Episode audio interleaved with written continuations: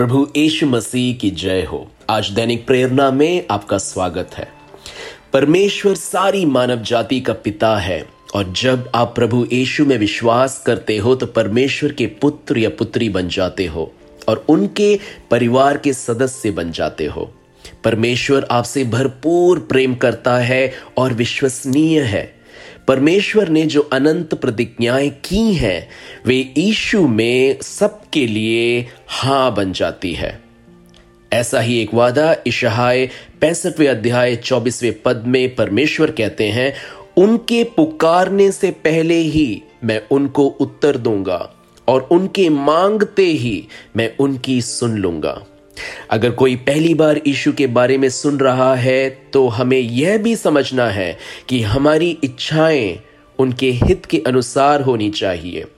अगर किसी की इच्छा है कि पड़ोसी की बीवी से शादी करना चाहता हूँ तो यह इच्छा परमेश्वर का हित नहीं है। उसी प्रकार, अगर आज कोई रोगी है, दर्द में है, या कर्ज में है, या रिश्ते उलझे और टूटे पड़े हैं तो यह जान लो कि यह परमेश्वर का हित है कि आप पूरी तरह से ठीक हो जाओ। आप कर्ज से छुटकारा पाओ, आप समृद्धि पाओ, आप गंदी आदतों से छुटकारा पाओ, और आपके सारे रिश्ते अच्छी तरह से बन जाए।